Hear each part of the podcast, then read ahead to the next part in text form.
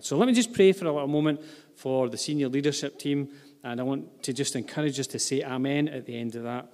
Um, just in a, a agreement. And Father, we, we know that this team um, have many pressures and responsibilities, not just within church, but outside of church, in family life, in business life.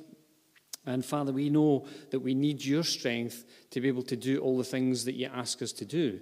And so, Father, I just lift up the senior leadership team before you today. And Father, we pray blessing on businesses. We pray blessing on homes and on families, on loved ones. We pray blessing on our health and just, uh, Father, our emotional uh, and, and, physical health and our spiritual health. Father, we pray just your protection over each and every one. And Father, for those who will be part of the senior leadership team in the future, Father, we pray that even now that you'd be preparing hearts and Father, that you'd be stirring people up to really think about the challenge of leading in this time that we're in as a church. Father, we believe that you're taking us into a new day. It is a new day, it's a new season, we're already in it. Father, you're doing new things, and you ask, Do you not perceive it? And yes, Father, we perceive it. But Lord, we pray, help us each to find our place in what you're doing in this church. Lord, every single person who comes to this church and calls it home, Father, we pray, may each one of us find our way to serve in church to serve your kingdom, to serve you, and Father, to see your kingdom come and your will being done in this part of West Lothian, the west end of West Lothian. And Father, we just pray that you move amongst the streets and towns in Whitburn and the surrounding towns and villages as well. And Father, that you would cause your church in this place to rise up and to be all that you want it to be. In Jesus' name we ask. Amen. Amen. Now, I forgot to welcome those who are online. I'm assuming you're already online with us. Uh, apologies, I missed you at the start, but welcome. Great to have you as part of our service today. And today, I just want us to think about uh, prayer and fasting for a little uh, bit of time this morning. Um, so, we began a, a, season of prayer with fasting. It's not 21 days of prayer and fasting, that would be a bit of a challenge. Um, not an impossible challenge, by the way, um, but it would be a bit of a challenge. Um, so I want, to, I want us just to think about prayer and fasting for a moment today. In 2023, we need to go deeper in the Word, I said, depend more on the Holy Spirit, and develop our prayer life. That's the first thing that I put up on the slide as we started the, the, the year. And I really believe that God is challenging us to go deeper into the Word, and we talked about that to develop our prayer life, and we're talking about that today, and also to depend more on the Holy Spirit. And I'm going to talk about that next week in the life of the church, and we will have communion next week as well. And we've already begun this period of 21 days of prayer with fasting, and uh, I just wanted to share a few thoughts on that. Okay, this is not the be all and end all teaching on prayer and fasting. If we wanted to talk about prayer and fasting in a detailed way, we could probably spend a few days just delving into what God's word says about all these things. Uh, in fact, we could probably spend a long, long time on these two subjects alone. But I want to think briefly about it today. Now, here's a question for you at the start Do the brakes on the car make, it, make you go faster or slower?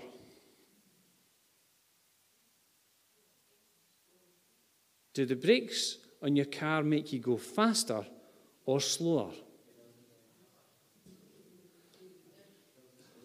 Okay, let's do a little poll. If you think they make you go faster, put your hand up. If you think they make you go slower, put your hand up. Okay, all the people who had hands up for faster, you are correct. And somebody's very excited about it. Because if you think about it, and I would love to have a car that's got painted brake calipers. I love painted brake calipers. And on the, the picture on the screen here, it's got vented and grooved discs. That means that you can go faster, and when the brakes are applied, the brakes are able to dissipate the heat more. The faster you want the car to go, the better the brakes need to be, okay? Have you ever thought about how long it would take you to drive from here to Whitburn Cross if your car didn't have any brakes on it? In fact, you would get to the traffic lights and you'd just keep rolling right on through, and you'd be hoping there was no car there coming the other way. If you want to go faster, you need to have better brakes in the car. And I don't know about you, I sometimes think we approach uh, Christianity as a rules thing and think the rules are there to slow us down. The rules are there to keep us in check. But actually, the rules are there, and Christianity does have rules, but they're there to make you go faster. They're there to make you be all that God intended you to be. Have you ever had a moment where the brakes didn't work? I've had a moment where you put your foot on that pedal and you're like, where did they go? It's a horrible feeling. And I would like to suggest that there are sometimes there are times in our lives where we, we want to apply the brakes in our lives and we feel like we're out of control. Because things have got into us, they've got into our thinking, maybe things that we're doing or saying, and they get into our life, and we, we can find ourselves not being able to apply the brakes in our lives, and we find ourselves out of control. The things that God has asked us to do are there to keep our lives in check, to keep us moving at the right pace, but to help us to go faster. And I don't know about you, I sometimes think when we think about things like prayer, and particularly fasting, it's like, I don't know about that. I'm quite into the prayer idea, but this fasting malarkey, I don't know what that's all about. Well, I'm going to talk a wee bit about fasting today. I'm going to talk a little bit about prayer, and I'm going to talk a little bit about fasting, okay? A little bit about prayer and a little bit about fasting. It's getting longer. Okay. Now, I want to just quote another tradition. Okay. Chapter 2 the sacraments of healing. Article 4 in chapter 2, the sacrament of penance and reconciliation. Part 5 in that, the many forms of penance in Christian life. And in this it says, this is the 1434th point. It says this, and I can't read it because it's too small in my text here on the screen. The interior penance of, Christian, uh, of the Christian can be expressed in many and various ways. Scripture and the Fathers insist above all three forms uh, pray, uh, fasting, prayer, and almsgiving, which express conversion in relation to oneself, to God, and to others. And there's a degree of truth in that. But there's something for me that's quite wrong with that. And I want to explain what it is. A sacrament is defined as a religious ceremony or ritual regarded as imparting divine grace. A sacrament is a religious ceremony or ritual regarded as imparting divine grace. In our tradition, we have two sacraments communion and baptism. That's the two sacraments, and we'll have communion next week, and we open up the tank and we baptize people. And it says in the dictionary penance is defined as punishment inflicted on oneself as an outward expression of repentance for wrongdoing. Wow. It's so easy to think about life in this way. There are many traditions and many religions which think about punishing the body in order to make yourself spiritually clean and pure. And I've watched things on TV of the way that some people, and it's nothing to do with Christianity, other religions, where people do the most bizarre things, punishing the body and actually mutilating the body in order to make themselves pure and holy and acceptable to God. That's not what the Bible says. I don't believe that's what Jesus came to do. Jesus didn't die on a cross so that we could then add to that by knocking ourselves out by religious practices that torture us, that would suggest that what Jesus did on the cross wasn't enough. Either what he accomplished on the cross by dying for our sin was enough or it's not. I believe that what Jesus accomplished on the cross is enough. And our response to that is a faith response, and we accept Jesus by faith. We accept that sacrifice by faith, and something happens. There's a transaction in our lives where the Holy Spirit comes in and lives in us and begins to make a work of transformation in our hearts. This is what Ephesians chapter 2, verse 8 says For it is by grace you've been saved through faith, and this not from yourselves. It's not about us punishing ourselves, it's about us receiving the gift of God, which is freely given to us. We're washed by the blood of Jesus. That sounds like a strange phrase, doesn't it? It sounds strange to our modern ears. But as we read the Old Testament, we realize that there's blood sacrifice involved all the way through the Old Testament. Jesus came to fulfill that and to stop that and to be the once and for all sacrifice for all sin, for all people, for all time. And he accomplished that on the cross. And we receive that by faith and we invite Jesus into our lives. And I just want to say something really clearly. I do not view any spiritual discipline as a form of punishment but as a spirit empowered act of devotion that draws me deeper into a relationship with the living God. It's not about punishment, but there is a discipline aspect to following Jesus. I do believe that the disciplines are part of the ongoing transformation process of following Jesus. And Paul refers to that in Romans chapter 12, verse 2, about being transformed through the renewing of our minds. We do things to renew our minds.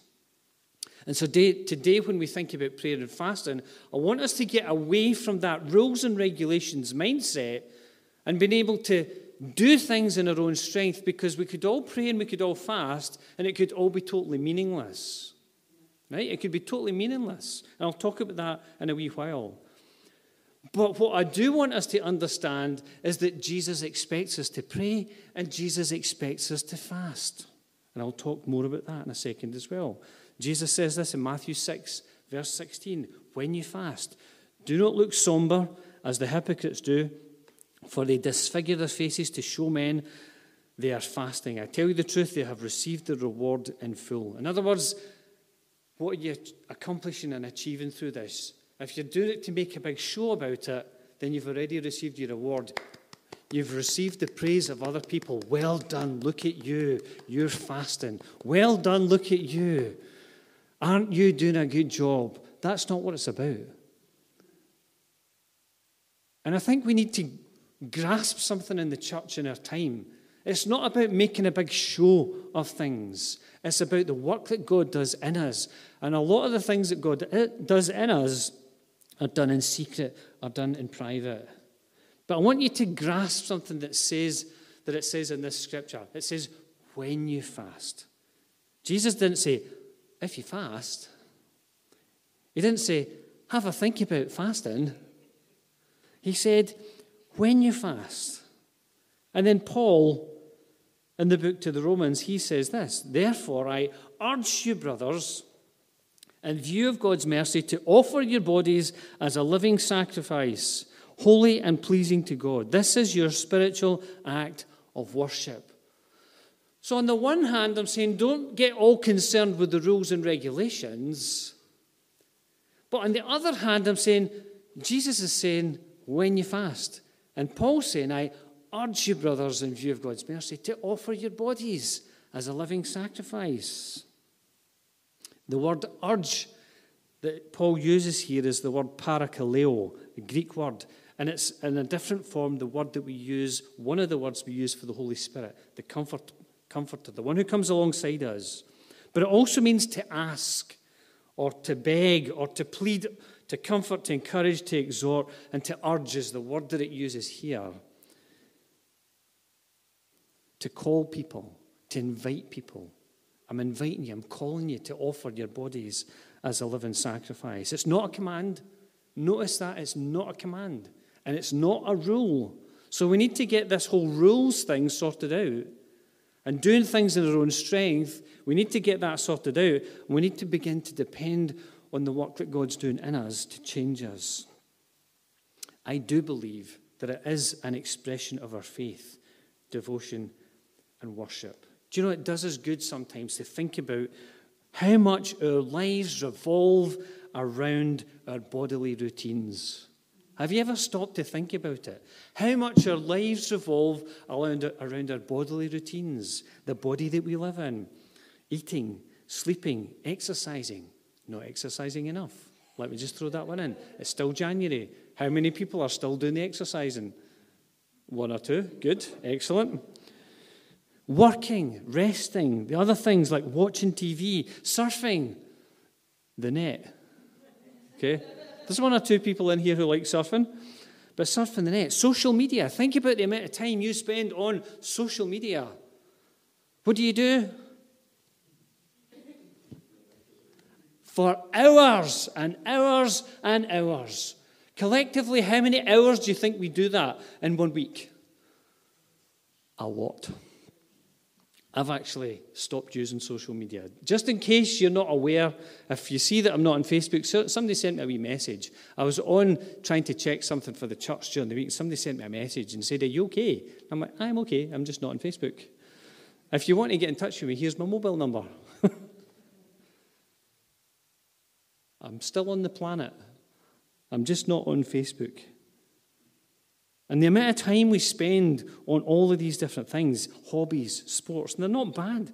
Nothing wrong with these things. They're time with other people, time with family, talking and listening. We do all of these things, and our lives are filled with things that surround our body. Oops. But let's pause for a moment to consider prayer. And this is just a little bit, okay?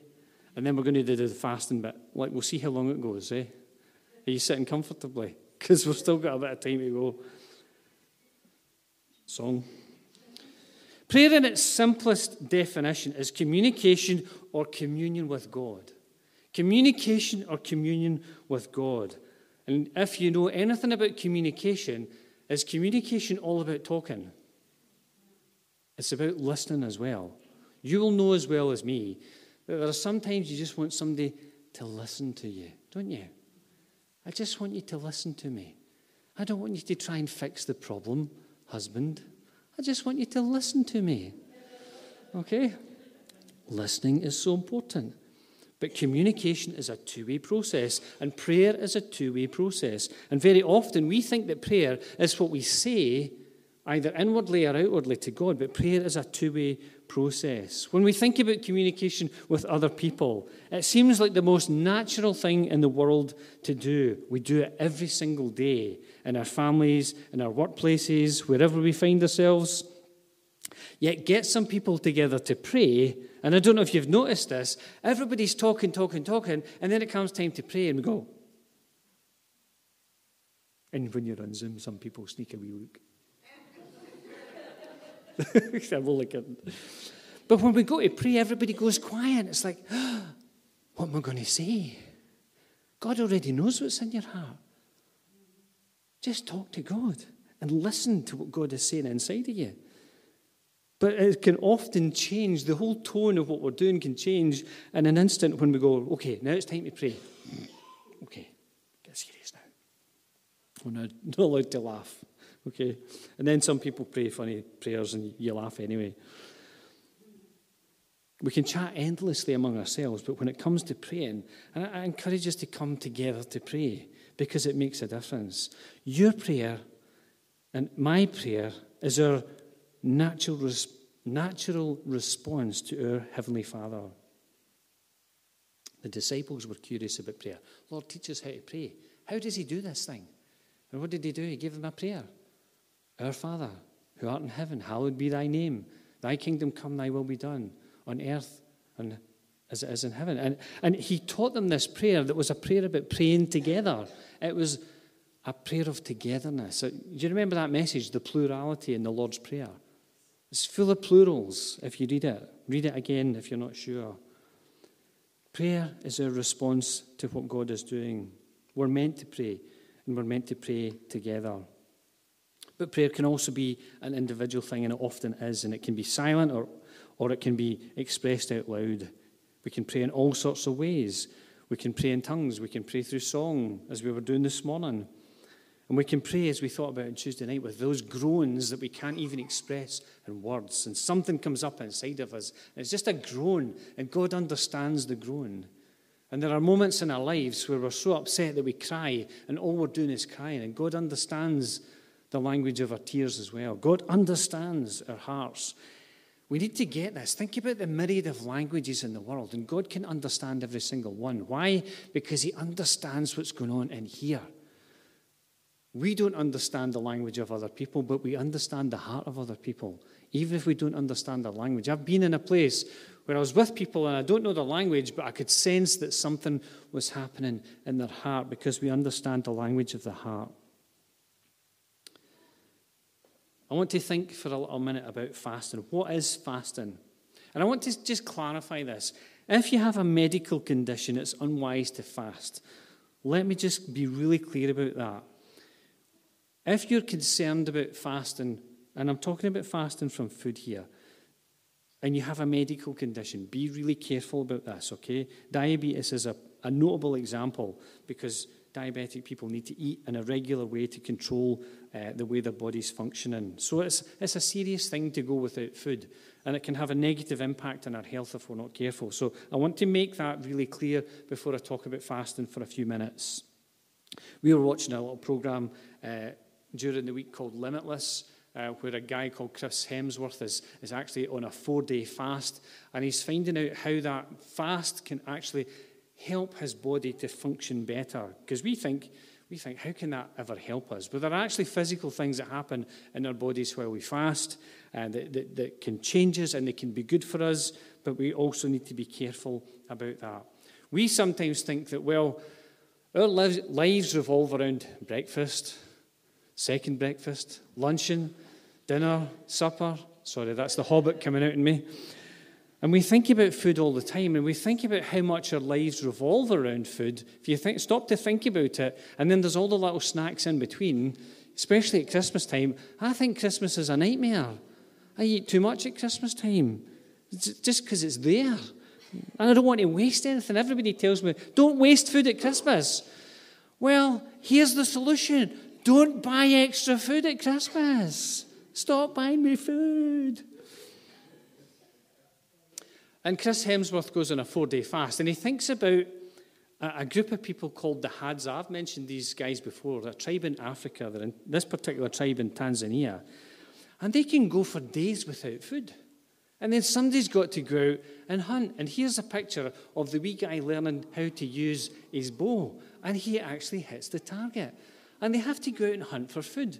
And the guy in the picture there, the dad, he goes out and they hunt and they, they catch something, they bring it back, and everybody's happy and they have a feast and they eat. But they go for days without eating. Our bodies can survive for a long time without food. They also, in this program, couldn't find a picture, but they looked at a bunch of Orthodox Christians who will travel fasting on foot to go to church for a whole day. They're walking over the hills for a whole day, fasting, and then they arrive at church. And I thought, wow, that's commitment for you. Fasting and praying as they head towards church. Fasting, in its essence, is to go without food and or drink for a period of time. It could be a meal, two meals, a day, whatever. We read of different kinds of fasts. In Daniel chapter 10, verse 3, we, read about Daniel who, who chose a particular type of fast where he would abstain from certain things. In Esther chapter 4, verse 16, we read about a lady who took courage and said, Look, if we don't fast, if we don't pray, then something bad might happen to us. We might get exterminated here.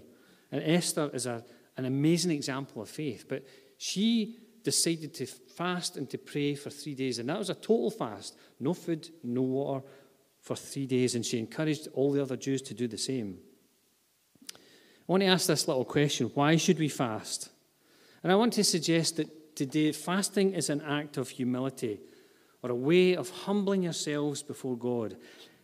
It's about seeking God above everything else. And that was the challenge. And I hadn't thought about that earlier part of the service where I, I really felt God was saying, is are you singing a song or is this the desire of your heart?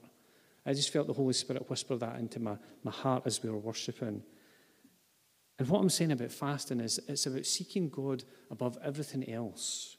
This week, we joined some pastors to pray. There was about 200 people or just under, and we had been fasting in preparation for that. We fasted during it. And uh, I, I, actually found the fasting experience quite a challenge, uh, if I'm being totally honest. But the question was asked why are you going without food? Because there's something that's more important.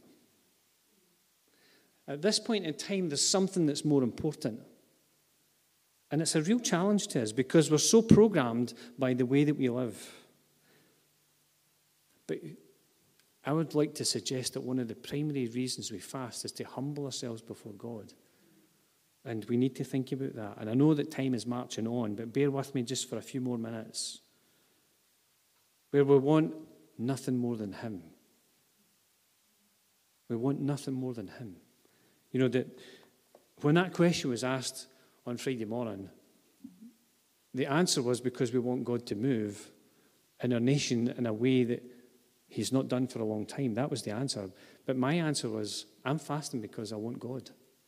I want God more than anything else. That was my personal answer. But let's not get caught up in the whole thing about rules and regulations, okay? Don't let's get caught up in that because fasting isn't a rule. It's not a regulation. It's not a command. It is an expectation, but it's not something that we get caught up in. And Richard Foster, in this little book, A Celebration of Discipline, Discipline, has a chapter on fasting. I don't know if you've read this. We, we did this as a study in the church many, many years ago, and there's some incredible stuff in it. Um, I'm going to hang on to that book if you don't mind, because I use it for reference. So that one's going back in the platform, okay? Nobody pinch it. But you can get that book. Um, it's not expensive. Um, I encourage us to get a hold of these things and to think about the disciplines. The disciplines aren't like rules to, to make you go slower they're there to make you go faster. Let's just not forget that. But in that book, he says this there is simply no biblical laws that command regular fasting. I want to read another verse that backs this up. Um, and it's from Colossians chapter 2, verses 20 to 23. And I'll put part of that up on the screen in a minute. And Paul is saying this to the Colossians Since you died with Christ to the basic principles of this world, why, as though you still belong to it, do you submit to its rules? Don't handle, don't taste, don't touch.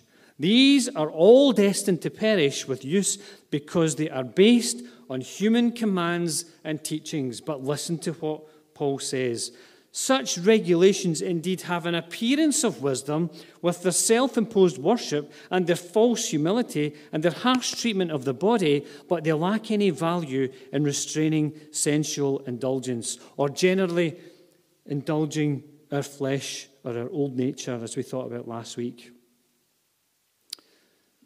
Let's not get caught up with the outward show of things and let's get caught up with the person that we're coming to fast before. We're coming to a holy God. We're coming to Jesus who has died on that cross for us. And we believe that what he has done is the most important thing to have ever happened in our world.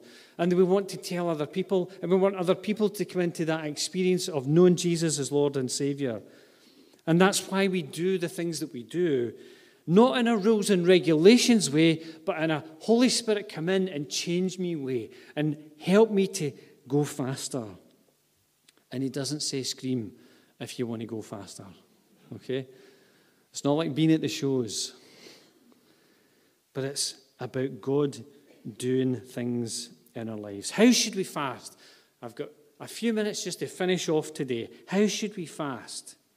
I want to just say at this point in time that fasting is a challenge. It's not an easy thing to do. And so I want to encourage us to think about making progress. Okay? Making progress, but it's not an easy thing to do. I, I remember a time way, way back when I was just a wee boy, and we went to Bellshill swimming baths. And in those days, it was communal changing rooms. Yay! Who loves communal changing rooms at the swimming baths? I hate stuff like that, right? I hate stuff like that, okay? I need my privacy. And we all get changed and ready for the swimming baths, and everybody, my pals, all ran out and just jumped into the pool, and I followed them and jumped right into the pool at six foot six, and then realised I can't swim. I'm and somebody had to grab me and bring me out of the water and get me up onto the side of the pool. Just jumped straight into six foot six. Couldn't swim. What an umpty. Nothing's changed, says Mary. I want to encourage you don't jump in at six foot six and say, okay, Stevie was talking about fasting today. I'm going to go into this week and I'm going to fast. Yes, Jim. What? You jumped in at short swimming pool. oh, dear. It's an easy thing to do. Clearly, you're an intelligent person, Jim. I'm an intelligent person, and yet we do silly things sometimes, eh? I want to encourage you, don't just go say, Well, I'm going to do a seven day fast this week. Right then, okay.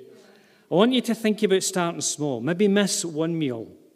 Okay, I'm going to put some things up. And, and Richard Foster talks about this in the book if you want to explore it. Maybe miss one meal. Maybe you want to abstain from one particular type of food. You know, maybe go vegetarian for uh, a week or so, or, or try something like that. Maybe do a 24 hour partial fast where you, you miss two meals, so maybe breakfast and dinner. So you start on the, the evening and, you, and then you go through to like tea time and six o'clock and on the Tuesday, you go through uh, to six o'clock on the Wednesday. You miss two meals.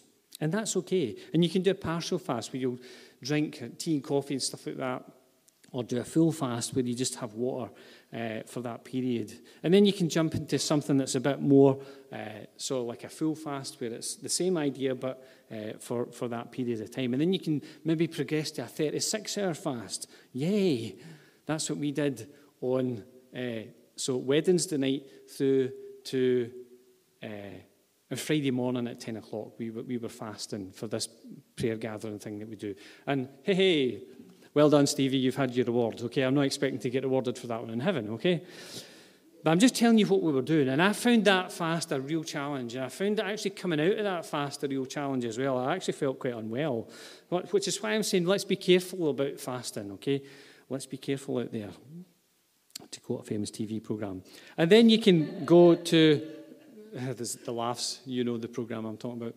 Then you can progress to uh, more in depth fasting um, three to seven days. Um, and I, I have only once ever done a fast that lasted three days. And I'll tell you, it's a challenge to do that. But it's about seeking God and it's about finding His purpose for our lives. I want to encourage us to use the prayer diary this week. And maybe just to fast once a week, even, because there's two occasions on this where I'm challenging us to fast. And maybe you're only fasting from one meal. That's fine. Don't get caught up in the, the rules, okay?